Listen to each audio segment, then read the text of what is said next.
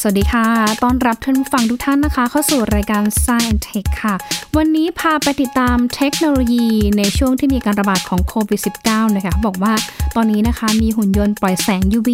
ทำลายเชื้อโรคในโรงพยาบาลค่ะรวมไปถึงนวัตกรรมในไทยค่ะ เขาบอกว่ามีอุปกรณ์ฆ่าเชื้อโรคด้วยแสง UV จะเป็นอย่างไรบ้างนั้นนะคะ ติดตามได้ใน Science Tech ค่ะ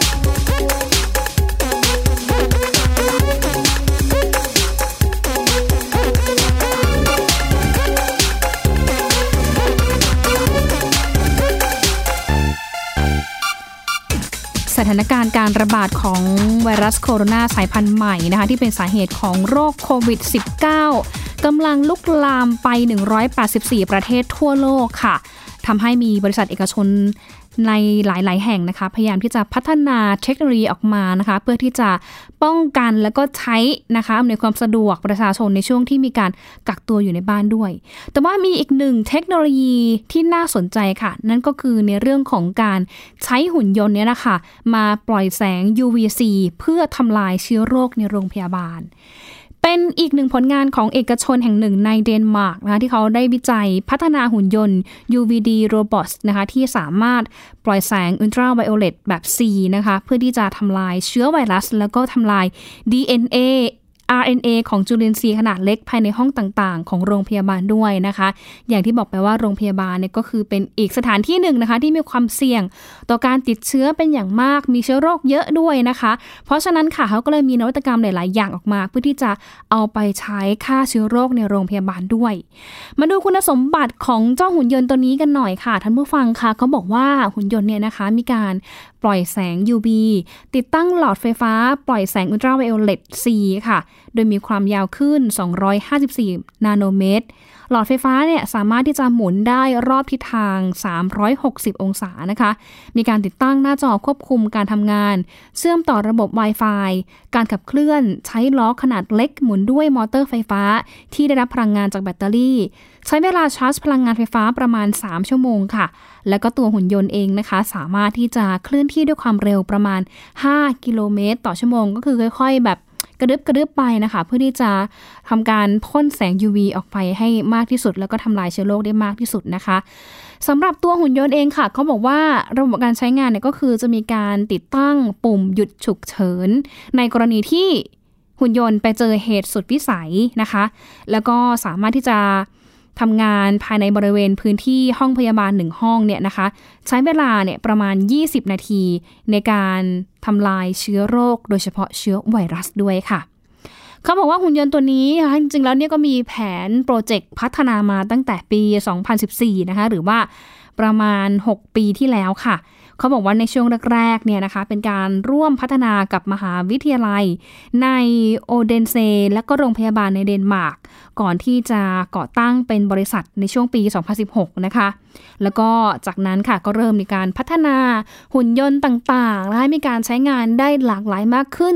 ตอบโจทย์ตอบสนองการใช้งานแต่ละสถานการณ์ได้มากขึ้นค่ะ ก็เลยล่าสุดเนี่ยละค่ะคิดผลิตหุ่นยนต์ตัวนี้ เป็นหุ่นยนต์ที่ปล่อยแสง UV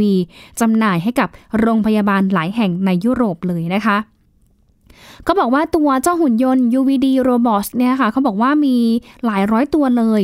ส่งออกไปยังโรงพยาบาลในประเทศจีนค่ะ แล้วก็ขณะเดียวกันนะคะ ก็มีคำสั่งซื้อจากหลายประเทศค่ะ ไม่ว่าจะเป็นที่อิตาลีนะคะตอนนี้ก็ยังคงน่าเป็นห่วงนะคะ แล้วก็มีหุ่นยนต์เนี่ยนะคะก็สามารถที่จะช่วยให้โรงพยาบาลเนี่ยนะคะ มีความสะอาดปลอดเชื้อมากขึ้นค่ะ ขณะเดียวกันเองก็มีการแบ่งเบาภาระทีมทำความสะอาดของโรงพยาบาลได้อีกด้วยนะคะ คุณแม่บ้านหรือว่าเจ้าหน้าที่เองก็ไม่ต้องใช้เวลาในการทำความสะอาดมากนะคะ หรือว่าอาจจะช่วยย่นระยะเวลาในการทำความสะอาดโรงพยาบาล แถมมีประสิทธิภาพด้วยเช่นกันนะคะ ซึ่งก็ถือว่านวัตกรรมนี้ค่ะ เขามองว่า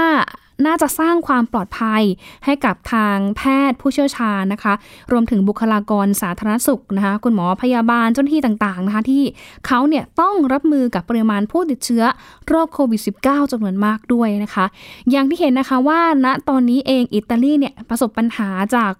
ไวรัสโคโรนาสายพันธุ์ใหม่หรือว่าโควิด -19 อย่างรุนแรงค่ะ แล้วก็มีผู้เสียชีวิตจำนวนมากนะคะ เทียบเท่านะตอนนี้ก็คือมีผู้ติดเชื้อเนี่ยนะคะ ประมาณ 40,000 คนค่ะ แล้วก็มีจำนวนผู้เสียชีวิตนะคะ เพิ่มขึ้นอย่างรวดเร็วนะคะ อยู่ที่ประมาณ 4,000 กว่าคนด้วย ก็คือถ้าคิดเป็นอัตราเนี่ยก็คืออัตราผู้เสียชีวิตนะคะกับอัตราผู้ป่วยเนี่ยนะคะคิดเป็น 10%นะคะ เพราะฉะนั้นนะคะท่านผู้ฟังทุกท่านคะช่วยกันเนาะวันนี้ ร่วมกันนะคะ กักตัวอยู่ที่บ้านไม่จำเป็นก็ไม่ต้องออกไปไหนนะคะ เราก็ยังคงมีกิจการต่างๆ ที่เราสามารถทำที่บ้านได้ด้วยนะคะอะกลับมาที่เทคโนโลยีต่อค่ะเขาบอกว่าตัวเทคโนโลยีนี้นะคะ ก็จะพาให้ช่วยหยุดการระบาดของโรคได้ค่ะ แล้วก็อาจจะต้องมีความร่วมมือจากประชาชนหน่อยนะคะ ที่ต้องมีระเบียบวินัยนะคะ พยายามพักอาศัยอยู่ที่บ้านค่ะ ใช้การเดินทางจากบ้านเท่าที่มีความจำเป็นเท่านั้นนะคะ หรือว่าหากจำเป็นเนี่ยต้องพยายามนะคะ ปกป้องตัวเอง สวมชุดป้องกันค่ะ สวมแมสนะคะ แล้วก็พกเจลแอลกอฮอล์ไป ล้างมือบ่อยๆก็ได้นะคะ แล้วก็รักษาความสะอาดให้มากที่สุดนะคะ เพราะว่าอย่างที่บอกไปคือเมื่อวานนี้ ทางกรมอนามัยเองนะคะเขาก็ได้ออกมาถแถลงข่าว แนะนำวิธีการปรับตัวสำหรับกลุ่ม Deliver นะคะ ก็คือกลุ่มส่งอาหารร้านอาหารต่างๆนะคะว่าจะเป็นพนักงานส่งอาหารผ่านแอปพลิเคชันออนไลน์นะคะ เจ้าของร้าน คนปรุงอาหารเชฟนะคะพนักงานเสิร์ฟนะคะที่ต้องนำอาหารเนี่ยไปให้กับพนักงานส่งอาหาร หรือพนักงานตำแหน่งตำแหน่งอื่น ๆ ในร้านนะคะ ตอนนี้คุณหมอเนี่ยนะคะบอกเลยนะคะว่า ทุกคนต้องมีอุปกรณ์ในการป้องกัน อาหารที่นำไปส่งให้กับลูกค้าต้องเป็นอาหารที่ปรุงสุกแล้วก็ถ้าหากว่าใครนะคะ มีอาการเป็นไข้ไม่สบาย คุณหมอแนะนำว่าให้หยุดงานทันทีนะคะ เพราะว่าคิดดูสิคะว่า ถ้าสมมติว่ามีคนหนึ่งป่วยในร้านอาหารปุ๊บนะคะ ไปทำงานนะคะ ไปเจอเพื่อนหลายคนเนี่ยนะคะ ในร้านอาหารนะคะ ที่อยู่ในครัวด้วยกันนะคะ ครัวมันก็เป็นพื้นที่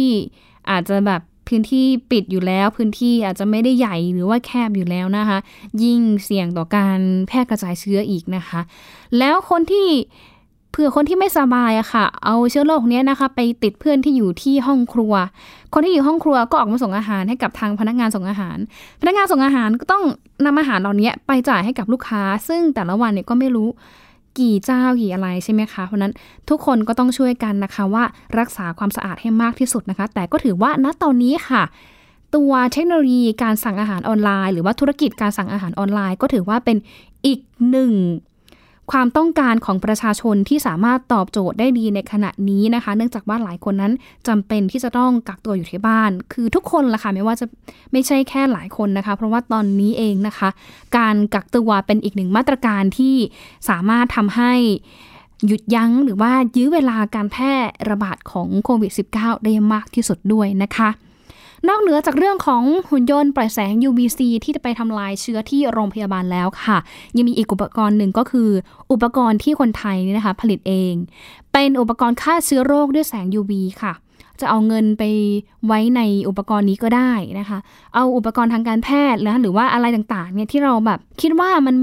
เป็นสิ่งของที่มีคนจับสัมผัสร่วมกันบ่อยๆเนี่ยก็เอาไปฆ่าเชื้อกับอุปกรณ์นี้ก็ได้ค่ะ ตอนนี้นะคะทีมแพทย์ทั่วประเทศเลยนะคะ นอกจากจะเป็นหน้าด่านแล้วนะคะ ที่กำลังระบาดอย่างหนักก็ยังคงมีนักวิชาการนะคะด้านความมั่นคงปลอดภัยทางเทคโนโลยีนะคะ เขาไปดัดแปลงสิ่งของใกล้ตัวนะคะ อย่างเช่นแท่งแสง UV ราคานะคะไม่แพงค่ะ เพียงแค่หลักร้อยบาทเท่านั้นนะคะ แต่ว่าสามารถนำมาฆ่าเชื้อโรคไวรัสโควิด -19 ได้นะคะ อันนี้เป็นแนวคิดของอาจารย์โกเมนพี่บุญโรธค่ะ อาจารย์ก็เป็นนักพัฒนาเทคโนโลยีนะคะ แล้วก็เป็นผู้เชี่ยวชาญด้านความมั่นคงปลอดภัยทางเทคโนโลยีสารสนเทศเนี่ย สาธิตอุปกรณ์การฆ่าเชื้อโรคด้วยแสง UV นะคะหรือว่ารังสี UV แบบ DIY ค่ะ คือใช้ทำเองราคาหลักร้อยนะคะ เพื่อที่จะเป็นทางเลือกให้กับประชาชน และก็หน่วยงานต่างๆ ให้นำของใกล้ตัวนะคะ มาดัดแปลงเพื่อฆ่าเชื้อโรคโควิด -19 นะคะ ไปฟังเสียงอาจารย์โกเมนกันหน่อยนะคะว่า อาจารย์เนี่ยมีวิธีผลิตอุปกรณ์แบบ DIY ยังไงที่เราสามารถนำไปผลิตเองได้ด้วยค่ะ เพราะว่าตอนนี้คือ คือในพื้นที่ที่กักตัวเนี่ยเราก็ไม่อยากจะให้คนเข้าไปใช่ไหมแล้วการที่เอาไม่เอาคนทำความสะอาดเข้าไปเชื้อโรคมันก็ยังอยู่ใช่ไหมเชื้อโรคมันก็อยู่ก็ต้องมีวิธีฆ่าเชื้อโรคจะเอาเอาไปพ่นตลอดเนี่ยคนไข้ก็ลำบาก ก็ต้องใช้วิธีนี้ ซึ่งซึ่งในประเทศจีนเนี่ยเอาหลอดยูวีติดกับหุ่นยนต์แล้วก็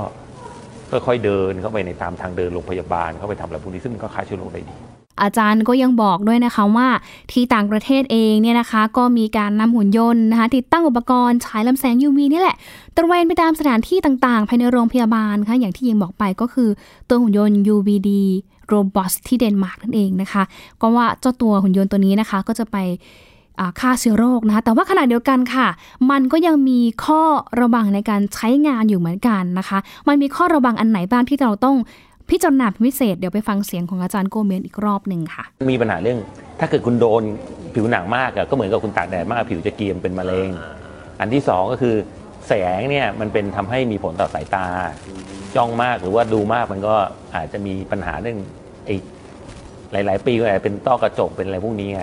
ซึ่งมันก็ไปทางการแพทย์เขาก็บอกว่า ต้องใช้ด้วยความระมัดระวัง แต่ในสถานการณ์แบบนี้เนี่ยเราก็บอกว่าเออเราก็ต้องใช้ของที่มีอยู่ในประเทศ แล้วก็เอามาฆ่าเชื้อโรคทำอะไรพวกนี้ แล้วก็รู้ข้อจำกัดของมัน ขึ้นอยู่กับความเข้มของตัวนี้มันมีความเข้มมากมันก็ก็ตายอะก็คือเหมือนแบบเชื้อโรคโดนแดดเพียงแต่ว่าอันนี้มันไม่ไม่ได้ร้อนมันเป็นรังสีฆ่าเชื้อ มันก็มันโดนมันก็แต่นี่มันแรงกว่าเพราะมันหวัดเยอะ นี่แหละค่ะเขาบอกว่าก่อนหน้านี้นะคะ นักไวรัสวิทยาจากไบโอเทคเสนอนวัตกรรมใช้แสง UV ฆ่าเชื้อไวรัสโควิด -19 บนหน้ากากอนามัย เป็นทางเลือกให้กับอุปกรณ์ ให้กับบุคลากรทางการแพทย์ ในยุคที่วิกฤตหน้ากากอนามัยขาดแคลนในตอนนี้ด้วยนะคะ ซึ่งก็ถือว่าบางทีเนี่ยเราจะเห็นราคาหน้ากากนะคะ พุ่งสูงเป็น 10 เท่านะคะ แต่ก็ถือว่าเป็นนวัตกรรมอีกทางหนึ่งเหมือนกันค่ะ ที่ใช้เป็นทางเลือกนะคะ เพื่อทดแทนการความสะอาดเชื้อด้วยการฉีดพ่นค่ะ หลังจากที่ทดสอบว่า ตัวแสง UV นี่ยแหละค่ะ สามารถฆ่าไวรัสโควิด -19 ได้ผลดีอีกด้วยนะคะ เพราะว่ามันจะไปทำลาย DNA และก็ RNA ของตัวเจ้าไวรัสตัวนี้นะคะ เพื่อไม่ให้มันสามารถเข้าไปอยู่ในร่างกายของมนุษย์ร่างกายของสัตว์ หรือว่าร่างกายของ host เพื่อไปทำลายเซลล์ของ host อีกต่อไปด้วยนะคะ เดี๋ยวช่วงนี้พักกันสักครู่หนึ่งก่อนค่ะ ช่วงหน้าพาท่านผู้ฟังนะคะ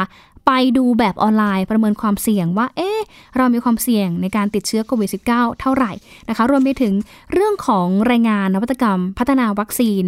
ในอนาคตนี้นะคะว่าเราจะมีโอกาสเห็นตัวหน้าค่าตาวัคซีนป้องกันโควิด -19 เนี่ยได้เร็วที่สุดเท่าไหร่สักครู่เดียวกับ s ซ e n t e c h ค่ะ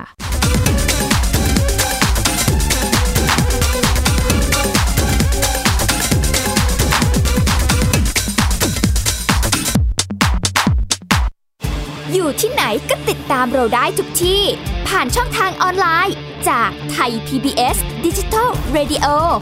ทั้ง Facebook Twitter Instagram และ YouTube Search คำว่าไทย PBS Radio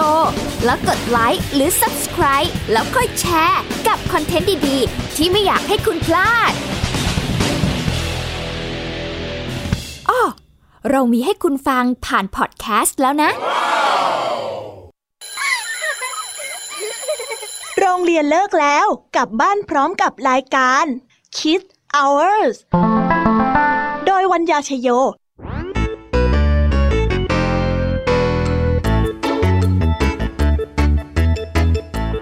พบกับนิทานคุณธรรมสอนใจกับครูไหวใจดีว่าไม่ควรเชื่อคำพูดของคนพลาน นอกจากนี้ลุงทองดีกับเจ้าจ้อ ยยังมีนิทานสุภาษิตมาเล่าให้ฟัง พวกเอ็งเนี่ยนะ มันลิงหลอกเจ้ากันจริง ๆ ทั้งยังมีนิทานเด็กดี และพี่ยามี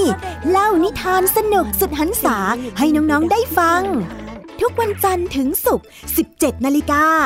ทางวิทยุไทย PBS www.thaipbsradio.com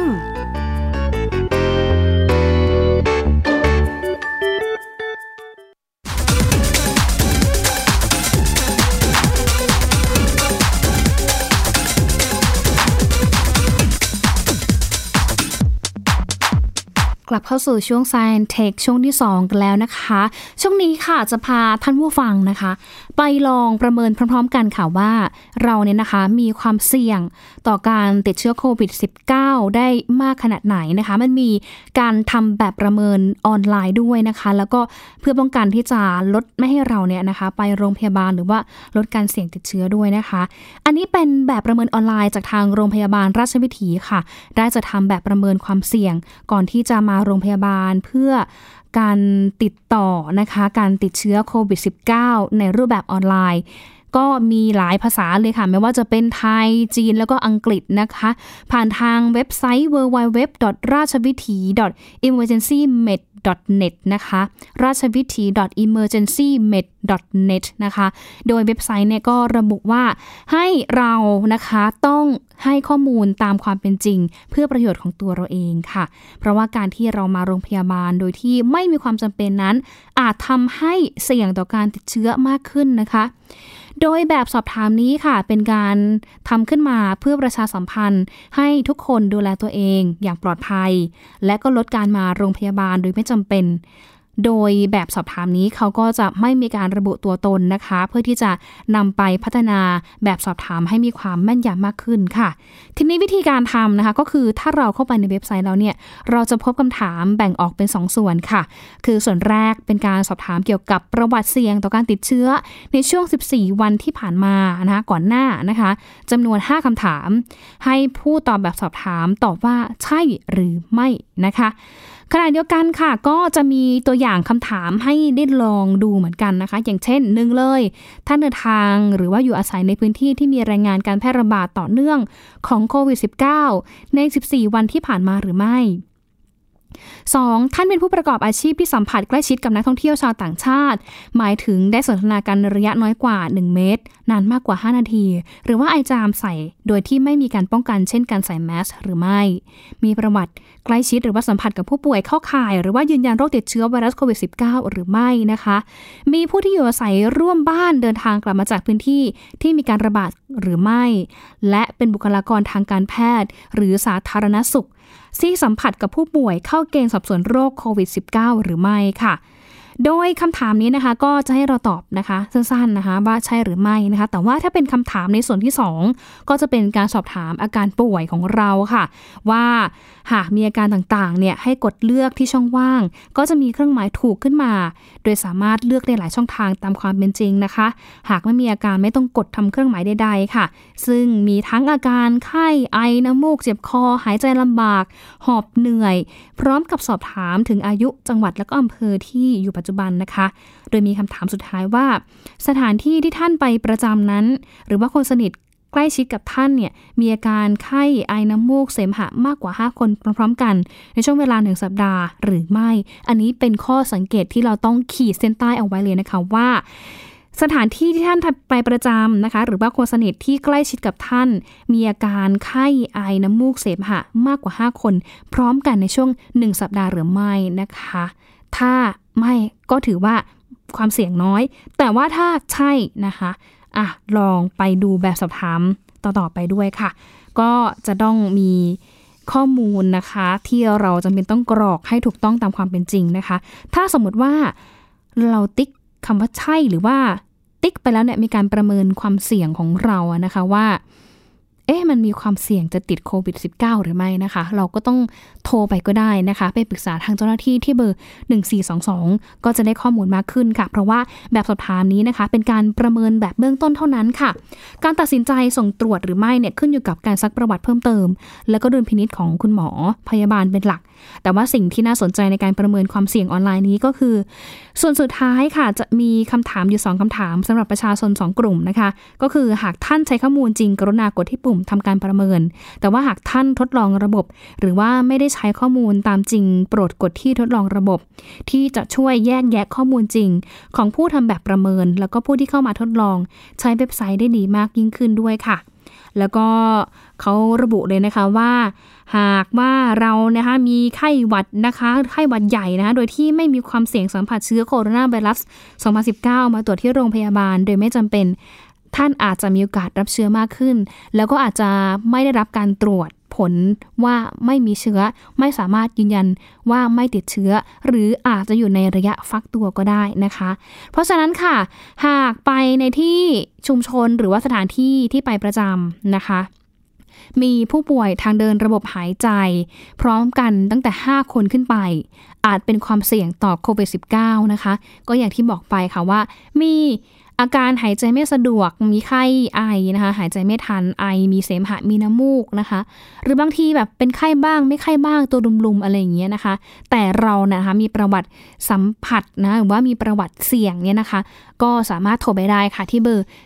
1422 แล้วก็เบอร์ 1669 ด้วยนะคะ อันนี้ก็ต้องฝากทุกท่านร่วมด้วยช่วยกันนะคะ เพราะว่าแต่ละจังหวัดณตอนนี้นะคะทาง รัฐบาลโดยทางกระทรวงมหาดไทยเองก็ได้ให้อำนาจนะคะแก่ทางเจ้าเมืองนะคะ โดยเฉพาะผู้ว่าราชการจังหวัดของแต่ละจังหวัด ได้ใช้ดุลพินิษนะคะพิจารณาประกาศนะคะว่าจะมีมาตรการควบคุมอย่างไร อาศัยอำนาจตามพรบควบคุมโรคติดต่อนะคะในปี 2558 ในมาตรา 35 ด้วยนะคะ เพื่อที่จะให้ทุกคนเนี่ยนะคะ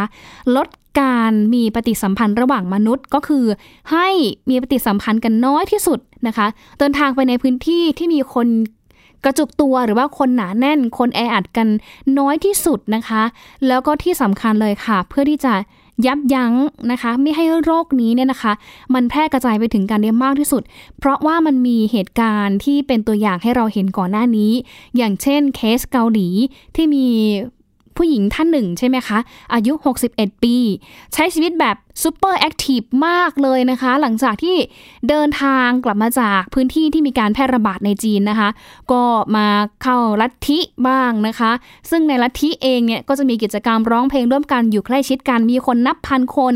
เดินทางไม่พอค่ะ เธอก็เดินทางไปงานแต่งงานนะคะ ไปเมืองอื่นๆ ไปที่อื่นๆ คือได้ได้ว่าสบายๆ นะคะ แต่สุดท้ายเธอก็ ต้องเข้าโรงพยาบาลค่ะ เนื่องจากว่า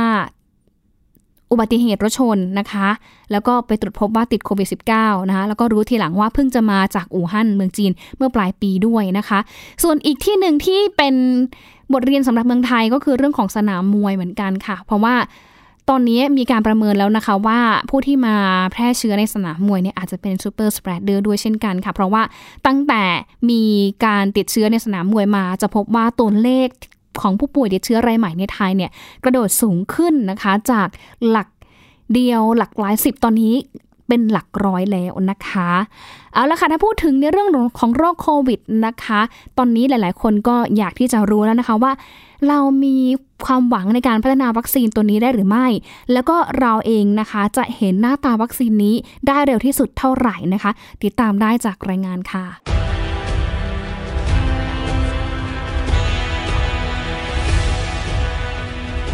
16 มีนาคม อาสาสมัครชาวอเมริกัน 4 คนแรก ทดลองรับวัคซีนป้องกันโควิด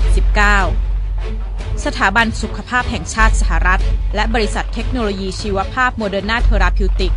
เริ่มทดสอบวัคซีนป้องกันโควิด -19 ในมนุษย์ครั้งแรก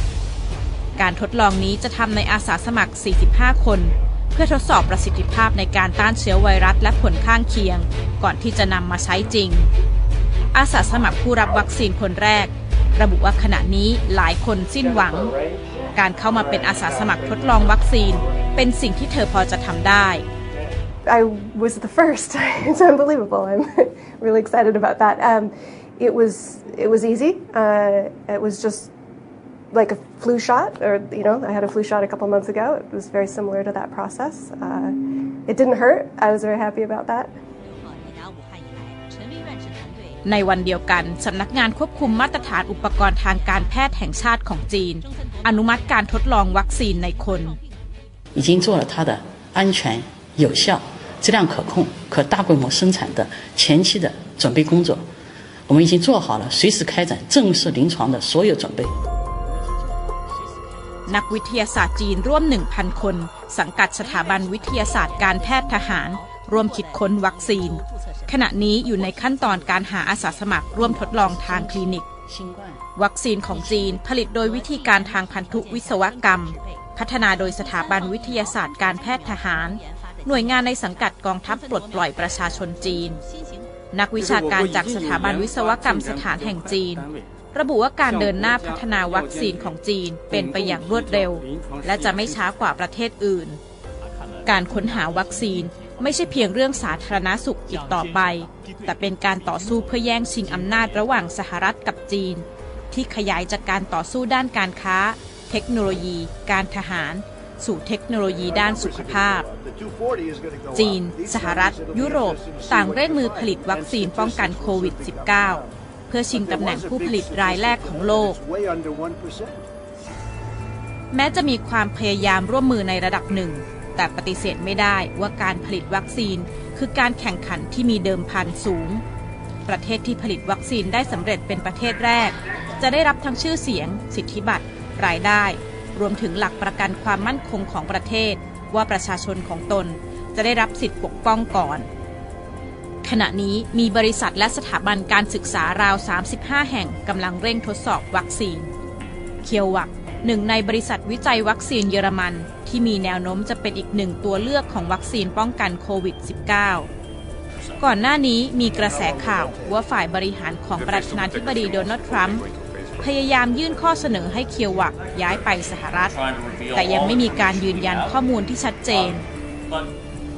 เมื่อวันจันทร์ที่ผ่านมาเออร์ซูล่าวอนเดลาเยน ประธานคณะกรรมาการยุโรป ประกาศทุ่มงบ 80 ล้านยูโร สนับสนุนบริษัทเยอรมันพัฒนาวัคซีนโควิด -19 ย้ำว่าบ้านของพวกเขาอยู่ที่นี่ และวัคซีนของพวกเขาจะเกิดประโยชน์กับทุกคนทั้งในและนอกยุโรป นักวิจัยในสหราชอาณาจักร เร่งเดินหน้าการพัฒนาวัคซีน คาดว่าจะสามารถทดลองในสัตว์ได้ในสัปดาห์หน้า และเดือนหน้าจะเริ่มทดลองในคน